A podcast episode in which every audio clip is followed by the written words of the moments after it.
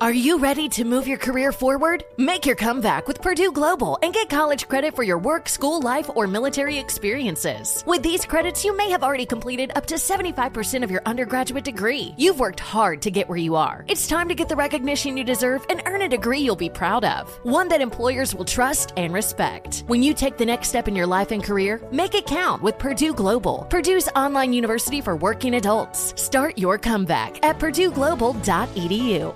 The following ad is sponsored by Pets Best Insurance Services. Pets come into our lives in many ways shelters, breeders, or unexpected encounters. But no matter how you found your pet, they become our perfect match. Unfortunately, finding the right pet insurance plan can be hard. That's where Pets Best comes in. With a little information about you and your pet, Pets Best will recommend a plan that meets your needs and budget. Visit petsbest.com to learn more today. Your perfect pet deserves the perfect coverage. Petsbest.com.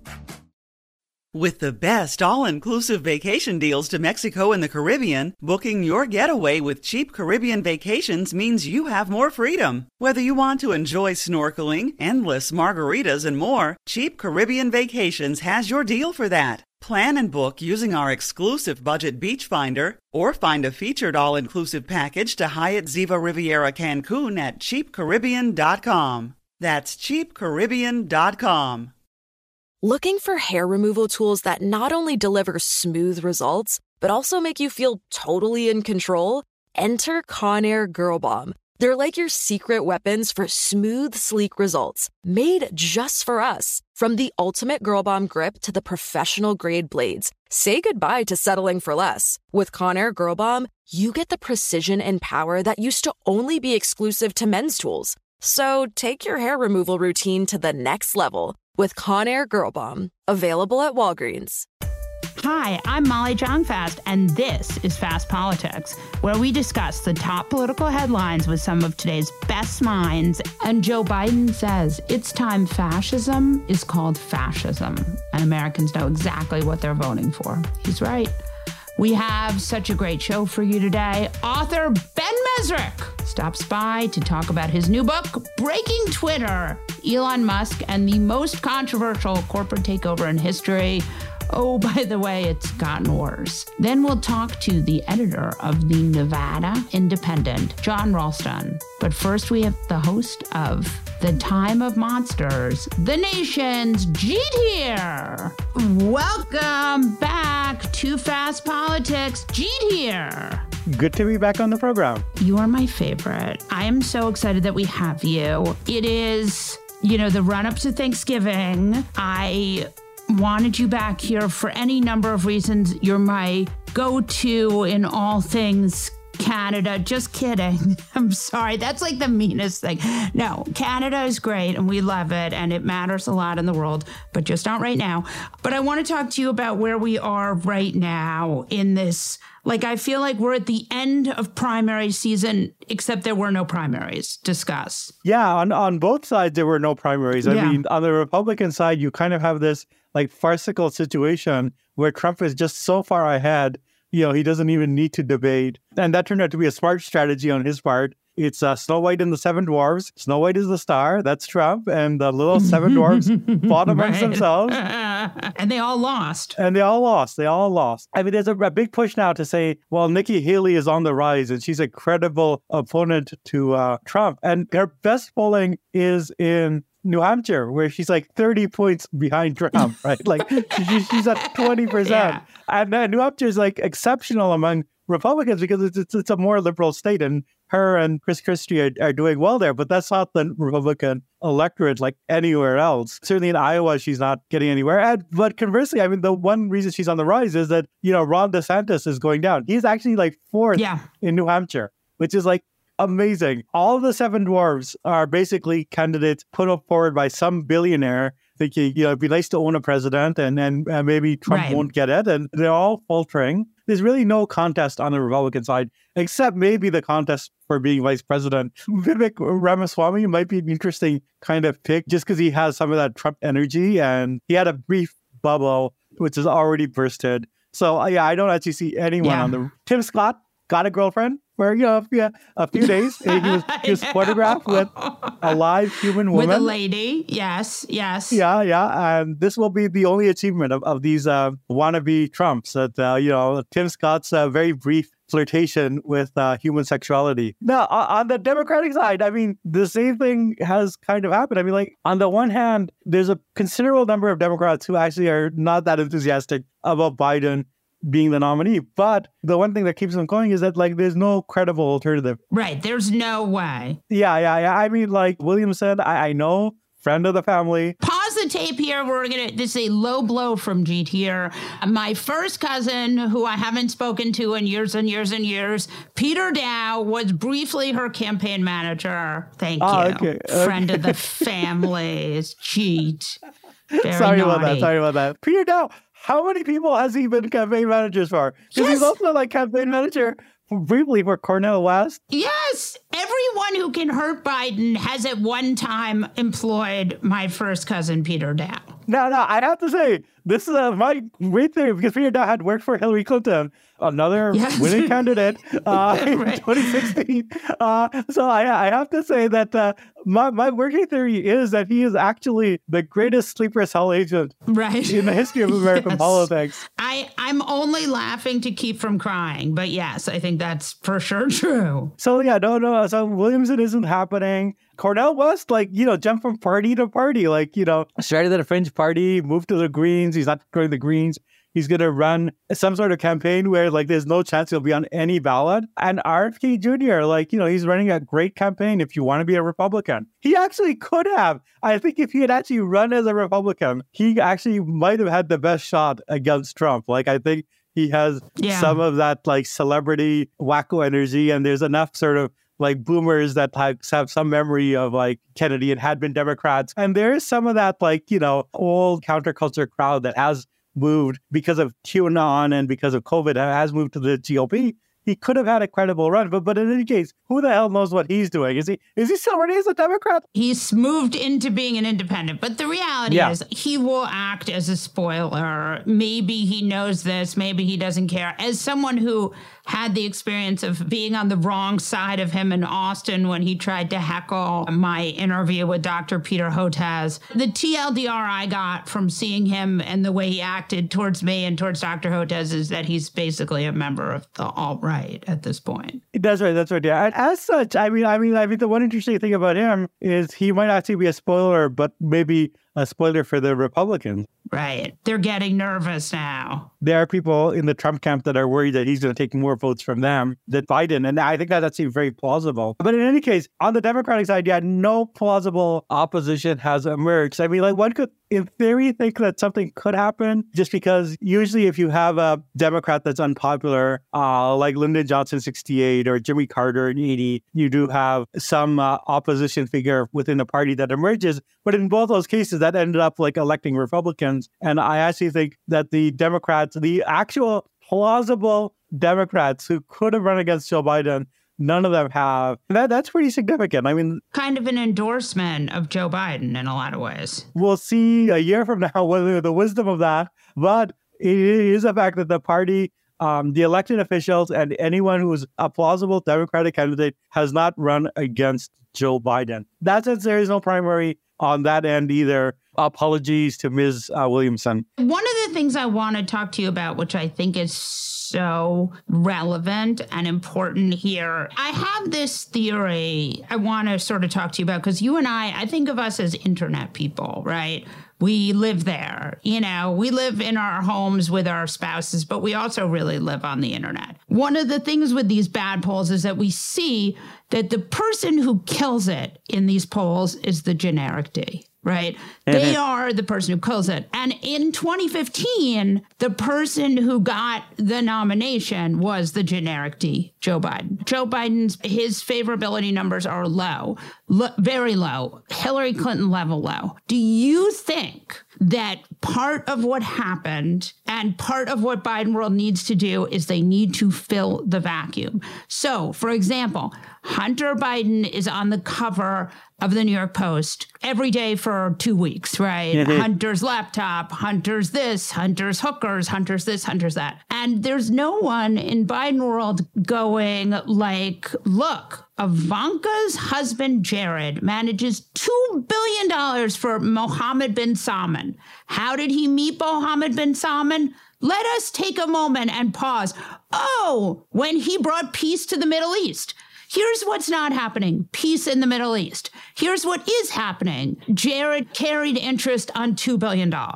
Discuss. It is absolutely the case that Biden, as president, you know, like is not able to command the stage. And that's like, you know, for a bunch of reasons. I think partially it's also like a decision on their end. Like, you know, like I think that they did buy the theory that, you know, like Biden won because he was banal, because he would allow people to have brunch, and he would restore calmness to politics and not be like, you know, tweeting all the time. He, he would be the anti Trump, right? I don't know if that's why he won. And I certainly think that the Democrats who have won since Biden haven't won on the strategy of like keeping things calm and like being invisible. Like I think Democrats have like actually had a lot of success in the, both the midterms and the special elections, and it usually comes from being sort of fiercely partisan. But I mean, having said that, the thing is, know, come down. I think if it's like Trump versus Biden, there, you know, might be an issue. And I, I have to remind people, like 2020 was close. It was not close in the popular vote, but actually, in the terms of the electoral college victory, it was closer than 2016. Well, like you know, like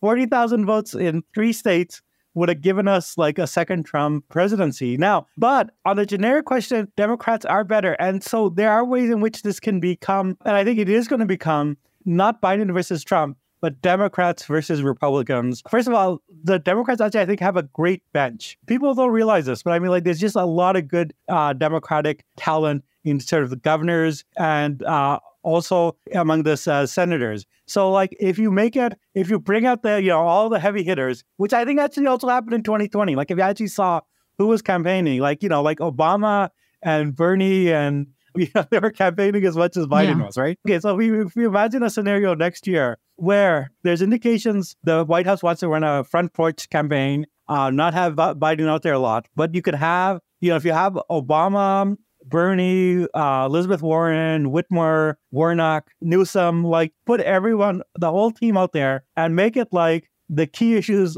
you know, domestically are abortion. Like a vote for Trump right. is a vote for a party that, you know, like actually is still committed to like a federal abortion ban, which is like hugely unpopular. I, I think that gets you a lot of the way there. And I have to say, you know, like we don't want to talk about foreign policy, but like I think so in a lot of ways the foreign policy, whatever else you can say about it, is a bit of a distraction because you know the more time that takes up on the front page of the headlines i think one piece of bad luck is like the foreign policy dominates and then like everything that's happened to trump in terms of all the court cases and all the uh, information that's come out about Trump in the last few weeks. It hasn't been in the headlines. It hasn't circulated. I mean, it's been the headlines like in the back of the newspaper. It hasn't been something that's like been really taken up. And so, I mean, I think a lot will depend on if there's like some of these like foreign policy crises are diffused. I think Biden will be in a much better place because he will then become, you know, Democrats versus Republicans or even Democrats versus Trump in the sense that it'll be a Trumpized GOP. I think you can win on that. Yeah. And it's interesting. I mean, the idea here, though, the importance here is that if you allow a vacuum, a news vacuum, then it gets filled and it gets filled with people like Jack Posobiec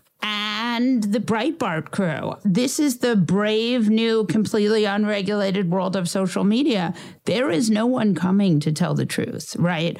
The truth is whatever people are seeing in a headline. I mean, this is the really sad state of things. And I think what's really scary to me as a person who really dwells there is that we're seeing there is no fact check. What Elon Musk has done very successfully, it may have been intentional, it may not have been intentional, but he has removed all of the fact checks. You know, they do have community notes, but again, you can get noted for things that may or may not be true, right? Yeah, it's it's a very mixed thing. Well, I I mean, in terms of del- well, whether Musk was deliberate, I mean, I think he's just an idiot who shut off his mouth, but ended up controlling Twitter. But you know, once he controls Twitter, he wants to make it his, his own end. But there are other people. I mean, we're seeing a huge sort of right wing push to build on the Breitbart model. You know, they're creating all these like fake news sites. Uh, they're buying Univision, you know, like one of the main outlets, uh, which uh, Spanish speaking Americans get their news, you know, like is now controlled by the right. And you need those voters. Well, we need those voters. Yeah, yeah. Uh, and unfortunately, I mean, the thing is, if we're talking about the, you know, the big media outlets like you know the democrats are outgunned simply by the fact that you know they're more republican billionaires and they're more invested in creating this media infrastructure. You know, you occasionally see something like, if you remember Air America from like 20 years ago, there's occasional Yeah, attempts yeah, to, yeah. you know, but, but it's it's nowhere near the same league. I do think that there's a lot of energy, you know, on the left, and people are creating their own media spaces. They're not like these big corporations. And I think that if you have a leader that's charismatic enough, they can override that. I mean, I think the one thing with Trump is it's, you know, like he got a lot of earned media, uh, media you know, like because he just Yeah, was he a got a lot of celebrity. free media yeah, free media. Yeah, and, but you could say that the same Yeah. about Obama. Like Obama became a genuine celebrity, and they very cleverly, like they went on things that weren't political. Obama would go on sports podcasts, right? Listen to like tons of people. Uh, not people who like, you know, normally pay attention to headlines or news, but you know, like people got the impression like, you know, Obama is this guy. Now, I don't know if Biden, this is, you know, partially who he is, but it's also partially who he's chosen to be. He's chosen to try to be like the old style politician, you know, who tries to do backroom deals and uh, work Washington. He can't do that. But I don't know if it's just on him. Like, I actually think this is like democracy depends on more than one person. And I do think that if, Right. if the Democrats have a strategy where they're putting their people like on these new media outlets and trying to reach people, you know, that can even the field a little bit. Yeah, I mean, that is a really good point. I think about that a lot and just how important it is to sort of adjust that way. So, what you're saying is a really good point about how really Democrats need to fill this vacuum. They need to focus on getting their guy out there. I do think that January 1, people are going to wake up and be like, holy shit. I mean, the thing is, Trump is tweeting about vermin. I mean, thank God Trump is not Ron DeSantis. Thank God, right? yeah. I mean, well, this is the thing. This is like the whole media vacuum that we're talking about. I mean, Trump is like, you know, much more openly fascist than he's ever been. than anyone, right? Yeah, he's he's sort of like, you know, hinting at, you know, he'll like uh, execute the top brass at the Pentagon. You know, it's really wild stuff. And I gotta say, my whole sense is it's not circulating. It's not, you know, certainly the Republican media is not picking up on it, but the more, you know, neutral or Democratic media, it's not what people are talking about. All the polling would indicate it's not resonating. And you have to figure out a way to make that the top issue and make it resonate. I feel like it's all going to tighten up a lot when it is, you know, Biden versus Trump. That's what it is. I think, you know, like a front porch campaign is not going to work. Just, and I, I, know there are reports like in Politico and elsewhere, like this is what the White House is thinking. Know, it's like that's not the reality. Um, that's certainly not how, how Democrats have won elections over the last three years. And I think uh, the only hope I can see is if you bring out the whole team, like if you just bring out everyone who's like a heavy hitter, just put them out there all the time. Yeah. Jeet Heer. We're going to be doing this a lot. so please forgive me. Thanks for coming on. Can't wait to have you back. Okay, always a pleasure. I sleep better at night knowing my family is protected if something ever happens to me, since I was able to compare plans very easily at policygenius.com. With Policy Genius, you can find life insurance policies that start at just $292 per year for $1 million of coverage. Save time and money and provide your family with a financial safety net using Policy Genius. Head to policygenius.com or click the link in the description to get your free life insurance quote and see how much you could save. That's policygenius.com. You're ready for a comeback. And with Purdue Global, you can do more than take classes. You can take charge of your story, of your career, of your life. Earn a degree you can be proud of and get an education employers respect. It's time, your time, not just to go back to school, but to come back and move forward with Purdue Global, Purdue's online university for working adults. Start your comeback at purdueglobal.edu. The following ad is sponsored by Pets Best Insurance Services. Pets come into our lives in many ways shelters, breeders, or unexpected encounters. But no matter how you found your pet, they become our perfect match. Unfortunately, finding the right pet insurance plan can be hard. That's where Pets Best comes in. With a little information about you and your pet, Pets Best will recommend a plan that meets your needs and budget. Visit petsbest.com to learn more today. Your perfect pet deserves the perfect coverage. Petsbest.com. With the best all inclusive vacation deals to Mexico and the Caribbean, booking your getaway with cheap Caribbean vacations means you have more freedom. Whether you want to enjoy snorkeling, endless margaritas, and more, Cheap Caribbean Vacations has your deal for that. Plan and book using our exclusive budget beach finder or find a featured all inclusive package to Hyatt Ziva Riviera Cancun at cheapcaribbean.com. That's cheapcaribbean.com. Ben Mezrich is the author of Breaking Twitter, Elon Musk, and the most controversial corporate takeover in history. Welcome, Ben, to Fast Politics. Hey, thank you so much for having me. So, the book is called Breaking Twitter and Elon Musk and the most controversial corporate takeover in history, which it really is. Talk to me about how you decided to write this book. I try and write stories that are about big moments in, in either cultural history or technological history, things that, you know, the world is changing. And these are those moments, those origins of some big change. And obviously, Elon taking over Twitter became a very, very big story. I got interested in it. From the one hand, I was a big fan of Elon Musk in that I thought he's someone who's trying to push us forward, previous to him taking Twitter, he was, you know, the genius behind Tesla and SpaceX. He was, whenever you talked about him, he was, you know, in the same sentence as like Edison or one of the great entrepreneurs of our of our time. And then he dove into Twitter and it just spiraled out of control in in my opinion. And from a cinematic point of view, it was just kind of a movie being written in front of me. And I'm always looking for very cinematic stories. And then a lot of people just started coming to me who had either been just fired or were still working with him, or people even on his team who were just saying, This is so crazy, someone should write about it. And I started to hear the stories. And then, then someone re- from Hollywood reached out. So it kind of all came together and I dove in and started writing it. You know, it's funny because I was at Twitter before it happened. Hmm. you know, he like made the offer, and then there were a couple of months where it was like, will he or won't he? Right. And I was there and I was talking to them, and, and everyone, the consensus was it was not going to happen. Right. And it seemed like it was not going to happen, and he was going to have to pay this wildly enormous kill fee. And then one day it did happen. So what happened there? Yeah. You know, he went in for a couple reasons. And so, uh, in, in my view, and from all the research I've done, he really felt like he was going in for the right reasons, where there was this woke mind virus sweeping across Twitter and it was moderating conservative voices and free speech was dying. And he believed that there had to be this organ of free speech for us to get to Mars. It's kind of a convoluted theory, but the idea is that we have this window open in which we can get to Mars and become interplanetary and save us from uh, some sort of civilization ending doom.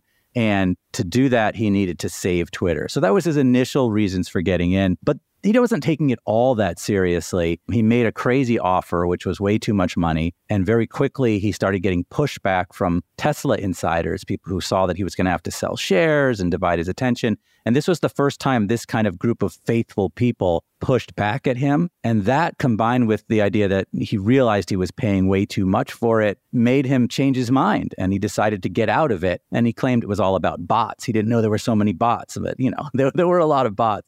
But then they sued him. They came to him and said, You have to take us over. And it became this battle between their lawyers and him and his lawyers. And he would have to pay this crazy fee to get out, which he should have done probably. Right, which still would have saved him $40 billion or something. Well, worse than that. And the whole concept of my book is that, you know, Elon Musk didn't break Twitter, Twitter broke Elon Musk. It ruined his reputation. It ruined him for half the country. You know, was not worth it at all. This, this, this was a horrible move. But at that point, point, it became a thing of pride, and he decided to take it, and he took it angrily. And that's why he's sort of crashed through the gate reluctantly, but once he was there, he just started burning it down. How does he service this debt? I mean, he wildly overpaid, probably about twice, maybe three times what it was really worth. I mean, doesn't he have to service like a billion dollars of debt every month? Yeah, it's crazy. They're trying to rewrite history and saying that Twitter was already on its last legs. And the reality was financially, Twitter was doing fine. It was Yeah. very close to break even, if not break even.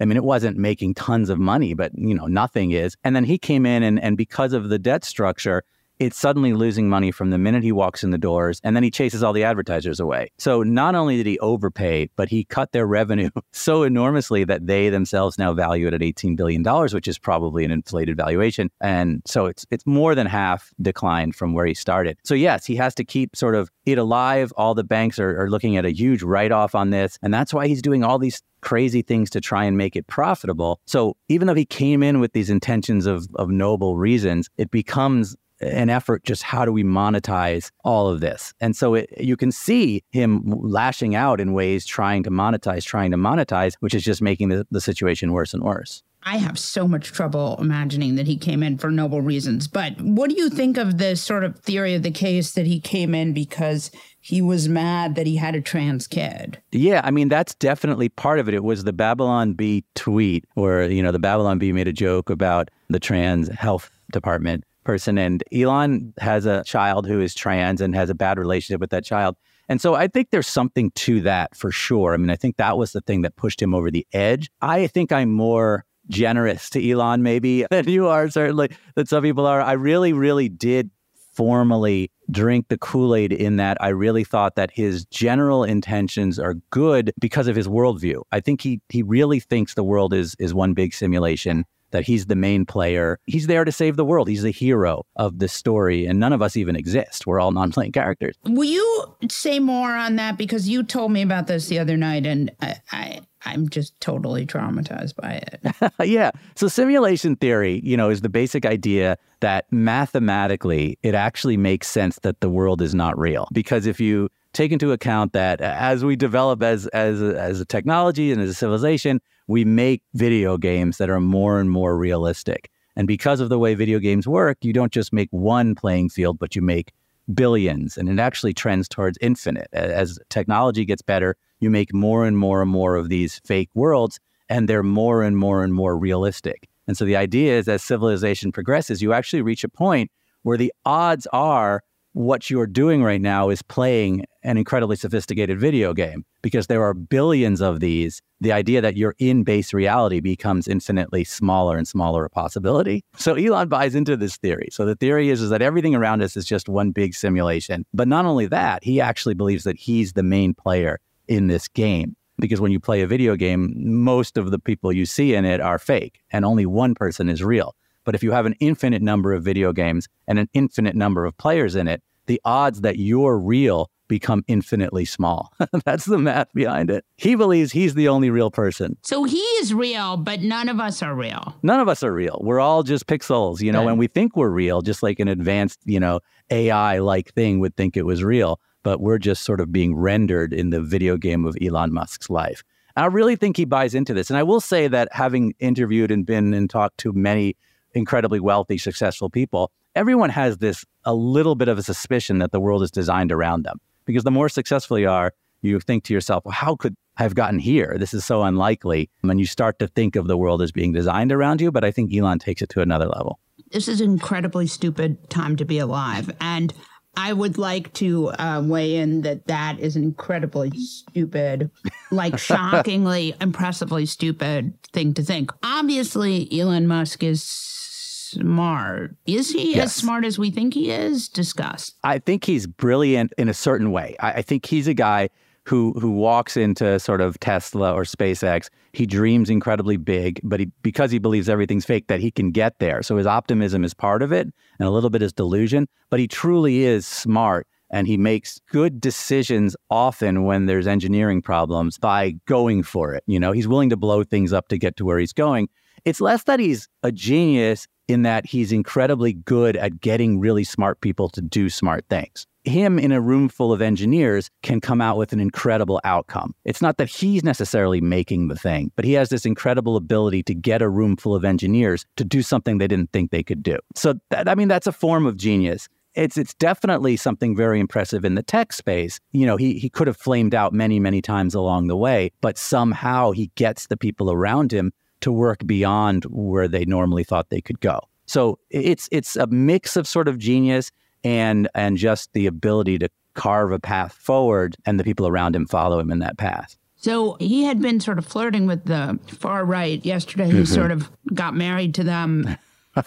went full anti Semite, has a family history of anti Semitism, which again doesn't mean you'll be an anti Semite, but it certainly right. doesn't help. What do you think about that? I talk about this a fair amount, and I never really see him personally as, as anti Semitic or racist. But I think he's very tolerant of anti Semitic and racist memes, tweets, and people. I think for him, he loves drama. I mean, that's obvious. He loves controversy he's turned Twitter into this outrage engine. I mean, it's all about engagement and outrage, and not about truth, not about journalism, not about anything that he came in saying it was going to be about. So I do think he pushes these buttons purposefully. It's a performative form of anti Semitism more than it is, you know, I hate Jews. I think he's one of those people who sees himself as being friends with many Jews, working well with many Jews, and is not personally anti Semitic. But when someone tweets something, that is to many people obviously anti Semitic, he's willing to push that tweet forwards because either he thinks it's funny or he thinks it has a piece of truth to it. It doesn't affect him personally, so he doesn't see it as, that way.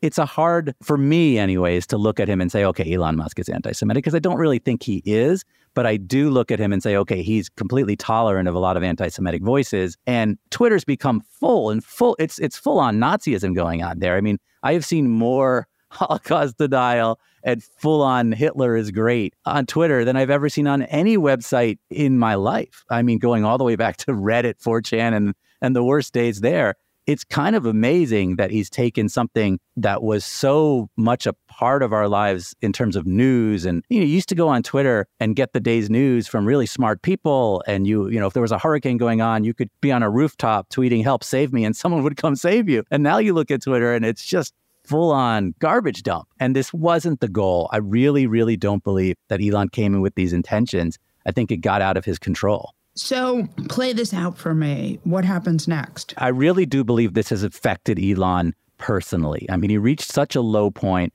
that he locked himself in his office for a while. And basically, uh, the people at Twitter was so concerned for his welfare, they were going to call in a wellness check on him because they thought he was going to kill himself. This was after he tweeted that poll asking, Should I still be CEO? And to his shock, people said no. he really thought right. everyone loves him.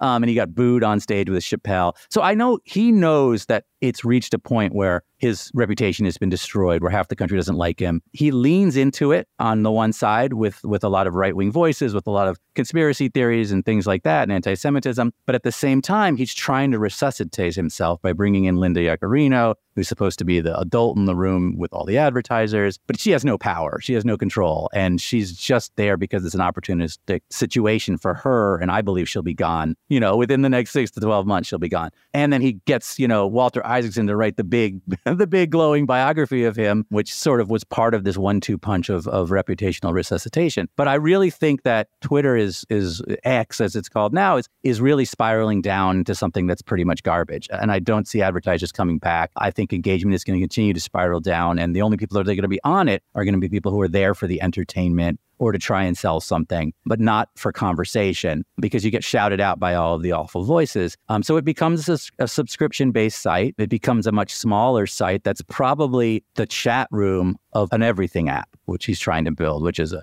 dating website, which is a money website, which is payment structure that only a few, you know. Does anyone want that? Just his fan base. I can't imagine anyone outside of his, you know, cult wanting to put their finances through Elon, someone who is you know, acted very mercurially, I guess is the word. best. I don't know. Yeah. Yeah, I guess At is the word. I don't know. Yeah. Yeah, I think it would be crazy. Yeah, I think it would be crazy. Honestly, we trust Zuckerberg more than we trust Elon now, which is kind of a spectacular thing. So, no, I, I don't think it will succeed, but I do think that's the direction it's going. And it's sad because I think the Twitter we knew is becoming less and less usable by the day and will will drift away. It'll be gone. You think he builds an everything app for his people. They are happy to have it because they love him so much. And then what? I think what happens is Elon has to claim victory in some way and then walk away from it. I mean, I really think Right. the best thing that could And happen the is banks take it yeah, over. he, he, he right? leaves, he gives it back to Jack Dorsey or something like that, who tries to rebuild what Twitter used to be. You know, none of the clones in my mind have succeeded in any wa- way yet. I think at some point, hopefully, someone will make something that was equivalent to old Twitter. But m- more likely, Elon will, will claim victory and either spin it off and it'll rebuild itself. Or it'll disappear, or it'll just be much smaller. But I don't think it can it can succeed with him running it the way he's running it. And I think he'd have to step away from it for it to succeed. So you think he'll make it look like he succeeded and then leave? Well, I mean, that's that's I think I think he'll turn it into this everything app of some sort, and then he'll essentially step away from it. And Twitter, there will always be this kind of voice box running around full of conspiracy theories and hate, and him making his random tweet now and again. But the engagement will continue to dwindle downward. There's not going to be any journalists on there. There's not going to be any news sources on there. There's not going to be any real celebrities on there. The devastation of the, of what the brand was will continue to the point where people will forget what the brand was. I mean, you used to go on there and there would be, you know, you'd be talking to someone who who knew what they was talking about, right? And now you can't find that anymore. So either that'll migrate somewhere else or that'll just be gone in a way. And everything's getting siloed. Um, what was interesting about Twitter was it was the one place that wasn't siloed where everyone kind of did interact with each other. But now it's more, you know, one person with his fans and another person with his fans um, which is kind of how Instagram works. And I think that maybe there comes another place where everyone can interact with each other, or maybe he spins it off and, and, and allows it to come back to life. It is weird the idea that you would have a site that was both a bank, a dating, a WhatsApp, when you don't have like the very basic user trust. Yeah, he's not going to be able to succeed because he's chased everyone off that would have, you know, been the reason it worked. I don't know. I mean, I think he's got a group of faithful fans, as as you know, you see, as I see, who are a lot of angry people who I don't know can make a site like that very successful because either there's not enough of them or or they just seem to do whatever it is he tells them to do. So it seems weird. But you know, he's got a cult of celebrity. He's got a, a people who love him. So he might be able to pull off some sort of everything app among that group. But yes, it seems like the wrong way to go about it would be to chase everybody away and turn it into this conspiracy laden crap fest and then try and get everyone's credit card. it seems like that's not the best way to go about it, but that seems to be the direction he's going. What do you think about the next thing is this truck? Yeah, the Cybertruck. Yeah, I mean, is there a lot riding on this? It seems like there is. I have mixed feelings about this Cybertruck. I'll confess I put my name on the list um, when the when it was first announced to see if I could get one. I don't I don't think I'm I'm moving high on that list, but I keep watching the different videos of it. I would this is the Elon that I like. We we probably differ on this, but I love the science fiction Elon who's, you know, trying to get to space in some giant stainless steel rocket ship, who's making a ridiculous truck that will drive itself around and you can shoot machine guns at it. Like, I like that Elon. I love the drama of that Elon and the fun of that Elon. Who is that for? Okay, that's a great question. What's really intriguing about Elon is the electric car movement would be playing to the base that now dislikes Elon. Right? Uh, right. The cyber truck, the truck side of it, plays to the base that loves Elon, but the electric part of it still plays to the original base. So it's a question of honestly, you know, you have to see it on the street and see how ridiculous it looks. Does it look ridiculous or is it going to look cool? I really don't know. I've only seen videos so far, so you know, it, it's hard for me to to make a statement about that. I think the idea of automatic driving cars is so powerful that if he succeeds in that, Tesla is the trillion dollar company. And, and and everything else kind of is dwarfed by that. Because automatic cars that actually work and are great and everyone can have, you know, that's a huge game changer. But whether it's this truck or or just the regular Tesla, I don't know. I'm intrigued by the truck. I actually do think it will probably have an audience for it. I mean, there's a lot of people who want them, and even if it's just a novelty, it will do well for a while. Um, but it's got to work and, and it's got to be automatic for it to become a big game changer. This is so interesting. I can't wait to read the book. Ben, thank you so much for joining us. Well, thank you very much. I appreciate it. I know I feel like there's like a, a rebellion corner of Twitter X trying to keep it alive and then everyone leaving. Um, I really do think that he broke it and it broke him, but I don't think it's irredeemable. I'd love to see Elon go back to who he was and step away from this morass, but we'll see what happens. Jon Ralston is the editor of the Nevada Independent. Welcome back. You've been here before to Fast Politics, Jon. Hi there. So great to have you. I wanted you to come on because I think Democrats have a real problem in your state. And I'm hoping you could talk about what the hell is happening in Nevada. Molly, the thing is, is that Democrats here, smart Democrats, are very, very worried. They see the trends that have been happening here since 2016. And even though they've been relatively small, you've seen slight moves to the right on the part of the Nevada electorate. And you've seen a loss of the Democratic lead over the Republicans by a, a few percentage points, especially in Clark County, which is where Las Vegas is as you know, and where the Democrats have been dominant and had double digit registration leads, it's now under 9% and going towards 8%. Uh, and every little bit's going to matter in a presidential race that has been decided here the last two cycles by about two and a half points. And so they are very, very concerned. Republicans think that the Biden is a, is a slight favorite here, but they think if certain things happen, then he can win. Trump? Yes. It seems to me like your state is a perfect storm. You have a Democratic Party. So, talk to me about the state of the Democratic Party in Nevada. So it's still pretty good. People think that the Reid machine, which is, you know, the house that Harry Reid built, built 15 years ago and has been a formidable force in, in Nevada politics and a model for others to follow, they think that now that Harry Reid has passed away, that it's just not there anymore. And that's just not true. And they believe that in in 2022 when the Democrats won a lot and narrowly missed reelecting a very very troubled incumbent who had been hit by by COVID and some other issues. So the Reid machine is alive and well. They know what they're doing. They know how to find some real Democratic voters among this absolutely ocean of independent voters that have sprouted here in Nevada. But I, I have to say, Molly, I have been making fun of the Republican Party here for a long time.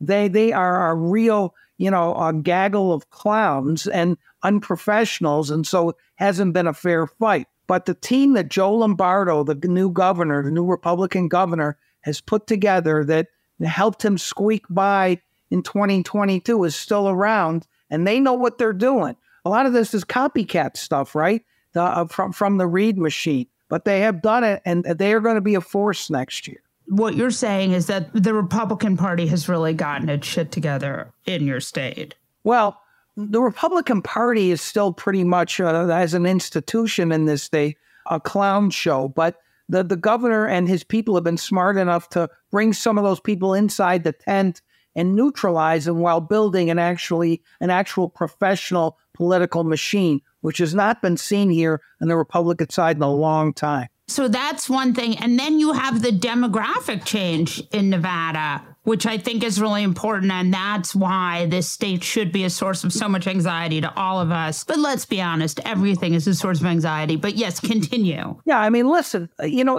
Nevada, a lot of people, and I'm sure you're not this way, Molly, think that Nevada is some kind of alien world where where people are not normal and there's hookers and slot machines on every corner, and it, it's it, it's a state that doesn't behave as others do. But really, Las Vegas, which is you know has uh, Clark County has two thirds or more of the population, is a microcosm of the country. The demographic changes here. It's a real melting pot. The Hispanic vote has become hugely important here but they've been losing the Democrats, that is, incrementally on the Hispanic vote every cycle since 2016. And so the Democrats are concerned about that. Now, a lot of people think this is, you know, it's a year out. This is the usual bedwetting that goes on. And Adam Laxalt was claiming he had 50% of the Hispanic vote in 2022. And Catherine Cortez Masto still did quite well, although not quite as well as, for instance, Obama and, then Hillary did here among the Hispanics. So uh, they have concerns. And uh, uh, uh listen, they, they are still a formidable force. The, the, the Reid machine is still run by the same people, uh, Molly, who know what they're doing. But they're worried about the demographic changes that are going on across the country and are making Democrats very, very anxious. And that's young Hispanic voters. It is mostly, yeah. Which again is not a monolith. Hispanic voters can be from Cuba, they can be from Puerto Rico. They have different needs, they have different wants. That's not a block. No, that, that's absolutely right. I think we, we in, in the political analysis field often describe these demographic groups as monoliths, and they're not. And Hispanics are a perfect example of that. You know, most of the ones here are Mexican immigrants, but there are Cubans here and they tend to be a little bit more conservative. But let me just give you a perfect example of what I'm talking about with the Republican governor's team. They have essentially co opted one of the most prominent Hispanic leaders in this state, a guy named Peter Guzman, who is the head of the Latin Chamber of Commerce uh, and wants to be a political player. And the governor, he is on the governor's team essentially. And that, that is in some small way how small, how marginal, I don't know, going to help them. I think that's a really good point. So let me ask you if you're in Biden world right now, what do young Hispanic voters in Nevada, what do they need? What do they want? What are they looking for Democrats to provide for them? Well, I don't think it's that different than any other place. They're looking for an improvement in their economic lot. Even though, as you know, uh, there's been a lot of negative media coverage of the economy in this country. It, it, it is it has rebounded pretty well on a lot of the indicators. Yeah, pretty good. But Nevada was crushed by the COVID epidemic because we're essentially a one trick pony, right? Like our entire economy is dependent on this little strip of land called the Las Vegas Strip, and it shut down for a few months. And so our unemployment rate went way up into, and into like 15, 18% range. It's way down now, but it's still the highest in the country. And a lot of Hispanics are workers in the casinos. Not all of them have gotten their jobs back, younger Hispanics. Uh, and so they're not thrilled about what's happened. Well, you've been around long enough. It's not fair to blame presidents for the economy, but they do. They point at who is who is the most prominent figure they can whether it's a governor or president, depending on the cycle. And that person either gets the credit, maybe, but definitely gets the blame. Some of the things that voters have really voted on in the last couple elections have been abortion, right, have been government overreach when it comes to the social issues. Like if you look at Florida, you have DeSantis, like don't say gay, deciding what books people can read, what is taught in schools. I mean, do you think that message resonates in your state? I, I do, uh, and especially on abortion. I think you could make a pretty convincing argument that abortion, uh, that issue, saved Catherine Cortez Masto in 2022. Now,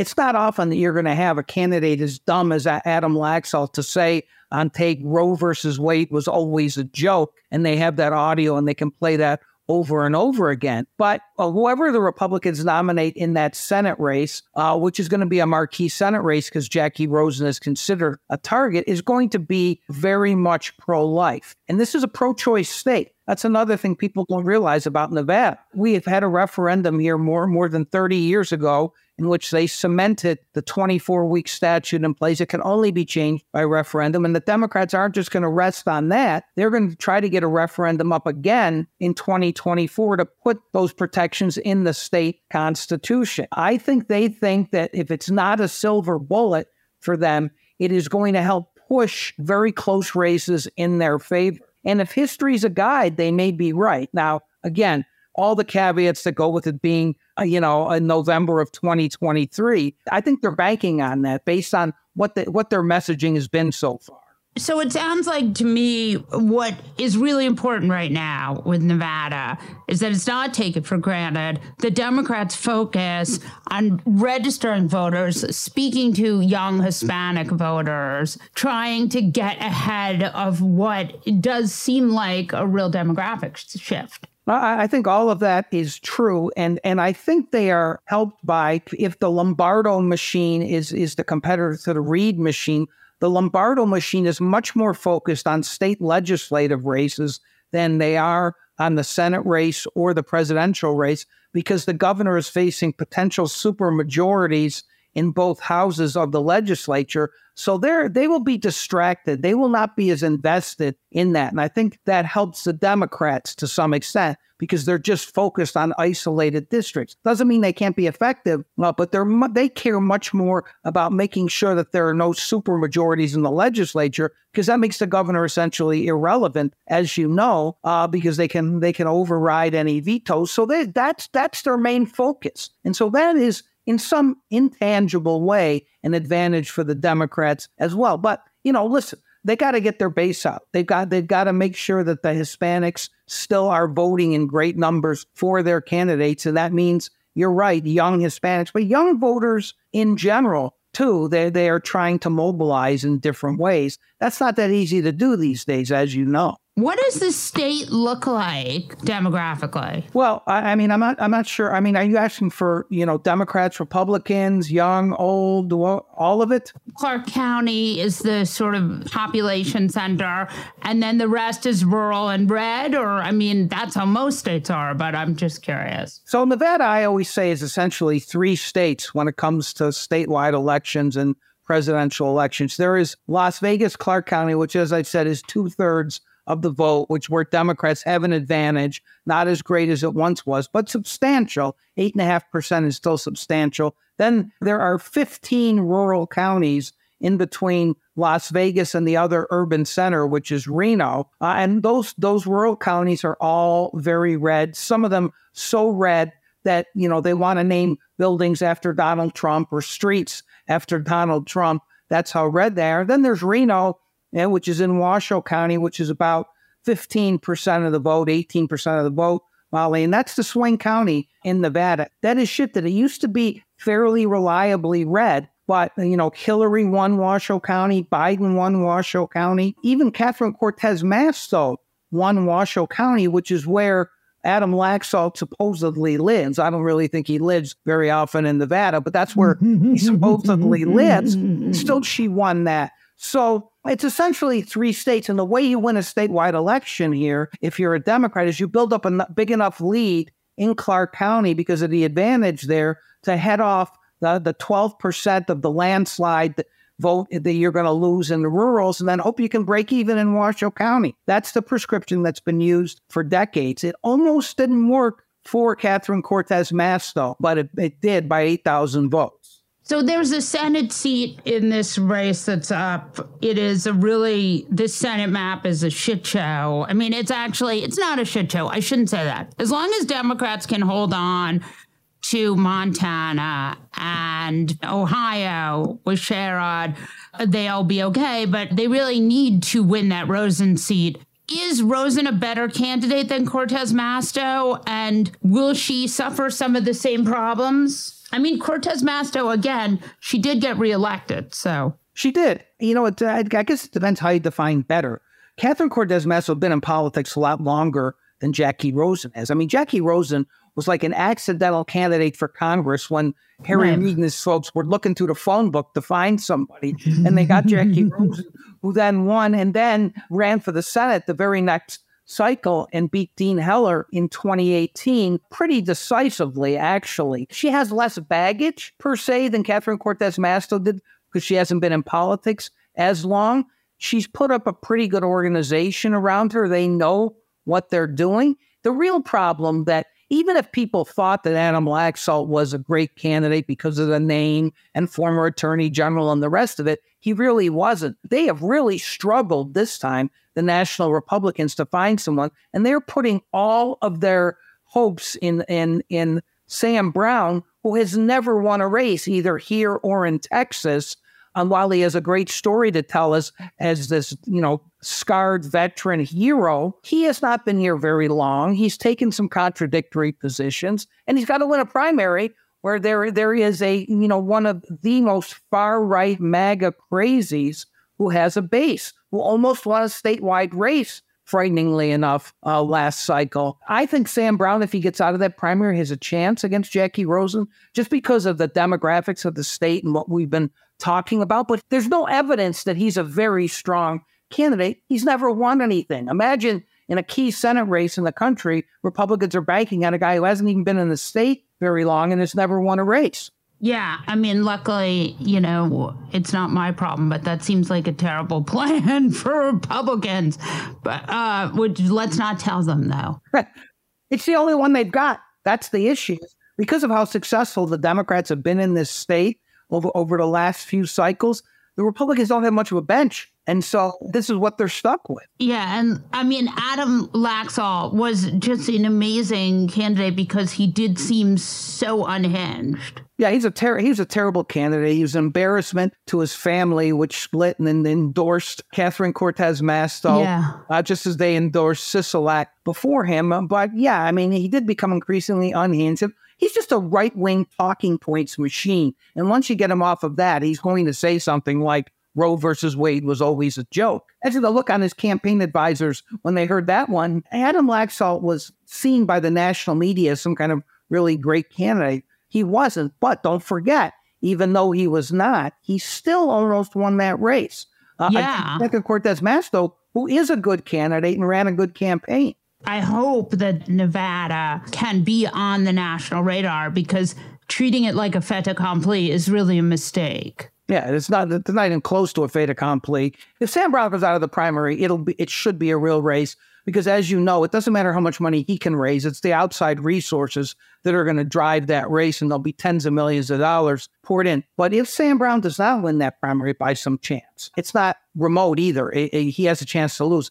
The Republicans won't even waste a dime here because none of their other candidates has any chance in a general election. When is your primary? It's in June. June. So we have a little time to obsess about this. Jon, I really appreciate you coming on. I really felt like it was an important story. That state is a nail biter. Democrats need to continue to focus on it. It really is the juggernaut of the problem with, you know, Democrats appealing to Hispanic voters. And if they can't do that, they're going to eventually lose the country. You're absolutely right. And I, I love talking about this and I love coming on with you, Molly. It's always fun to talk to you. Thanks for coming. You bet. And now your moment of fuckery. Jesse Cannon. Molly Jong Fast, you know, there is A blast from the past. yeah, medieval families in this country, but this one is uh it's almost like a sleeper cell at this point. They've been gone for a little while in, in the news, but they're back. As a person with a very large forehead, whenever she comes back into the news, I'm very conflicted because she's evil, but she does also have a large forehead. So when I see her, I'm reminded of my own enormous forehead. The one, the only Rebekah Mercer. She's back. They are absolutely the most evil family. You may remember them from giving tons of money to Breitbart. They are giving 88 $88.4 million. It's a little known $88.4 million war chest that is going to have a sizable impact on the election, and they are going to give it to Donald J. Trump because, well, a lot of voters don't like fascism. The Mercers, they're fans, and they are the return of the Mercers putting back the Death Star, they are our moment of fuckery. That's it for this episode of Fast Politics. Tune in every Monday, Wednesday, and Friday to hear the best minds in politics make sense of all this chaos. If you enjoyed what you've heard, please send it to a friend and keep the conversation going. And again, thanks for listening. With the best all inclusive vacation deals to Mexico and the Caribbean, booking your getaway with cheap Caribbean vacations means you have more freedom. Whether you want to enjoy snorkeling, endless margaritas, and more, Cheap Caribbean Vacations has your deal for that. Plan and book using our exclusive budget beach finder or find a featured all inclusive package to Hyatt Ziva Riviera Cancun at cheapcaribbean.com. That's cheapcaribbean.com. Got menopause? We've got you. Hi, Jackie here, founder of Exo Jackie. Feel supported throughout your menopause journey and beyond with our organic protein powders and symptom relief boosts. Formulated to keep bones and muscles strong, Exo Jackie products help reduce bloating, hot flashes, and weight gain. Enjoy 20% off with promo code EXOPODCAST. Shop now at exojacqui.com. Made for women by women. Tired of restless nights?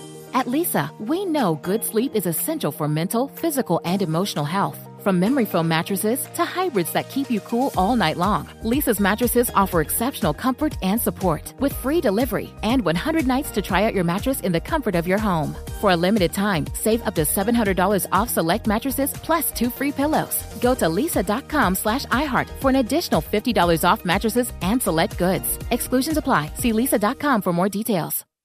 All inclusive vacations make life easy with endless eats, bottomless drinks, and never ending fun. So, booking an all inclusive vacation should be easy too, right? That's where Apple Vacations comes in. Book your all inclusive getaway with Apple Vacations and receive exclusive perks at select resorts. You'll find the best deals at Riu Hotels and Resorts in Mexico, the Caribbean, and Central America, and enjoy a selection of exclusive nonstop vacation flights. Turn on easy mode at applevacations.com or call your local travel advisor to get started. Visit applevacations.com or call your local travel advisor to get started.